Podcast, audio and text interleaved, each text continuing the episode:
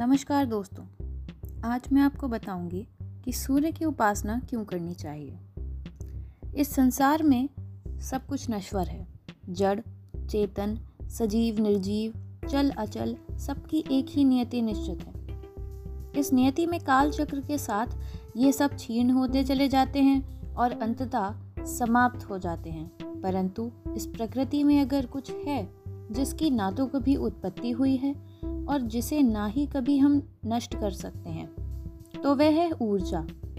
ऊर्जा का सिर्फ़ प्रारूप बदलता है। वह एक रूप से दूसरे रूप में परिवर्तित होती है। ऊर्जा चाहे अंतर्मन की हो या भौतिक, यह नश्वर नहीं है। सांसारिक ऊर्जा के सभी रूपों का मूल स्रोत सूर्य है। वही सूर्य जो अपने प्रचंड ताप और ऊर्जा से संसार में प्राणवायु भरता है। सनातन धर्म की यह विशेष सुंदरता है कि हमारे लिए सब पूज्य हैं और फिर सूर्य तो प्रत्यक्ष देव हैं। इसी सूर्य की उपासना का पर्व छठ हमारे लिए यह संदेश लेकर आता है कि हमें अपने प्राण के मूल को कभी नहीं भूलना चाहिए। जो ऊर्जा सूर्य से विभिन्न रूपों में होते हुए हमारे स्वयं में प्रवाहित होती है, उसका हमें सम्मान अवश्य करना चाहिए। सूर्य को अर्घ्य देने का अर्थ है उसके प्रति कृतज्ञता प्रकट करना।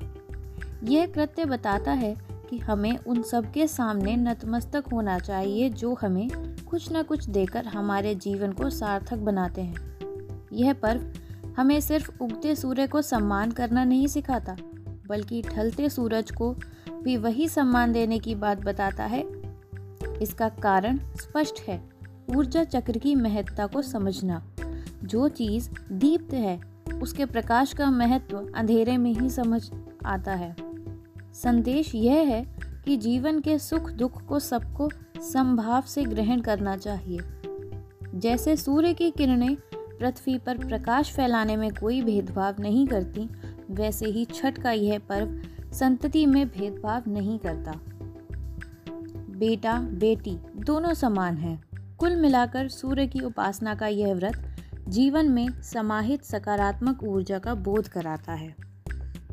ऐसे ही मेरे कुछ नए, स्वच्छंद और अन्वेषणात्मक विचारों को सुनने के लिए www.sanskriti.sarita.com को फॉलो कीजिए, जहाँ ज्ञानामृत के अंतर्गत सभी एपिसोड उपलब्ध रहते हैं। आज के लिए इतना ही। ज्ञानामृत में आपके कीमती कमेंट की प्रतीक्षा रहती है। धन्यवाद।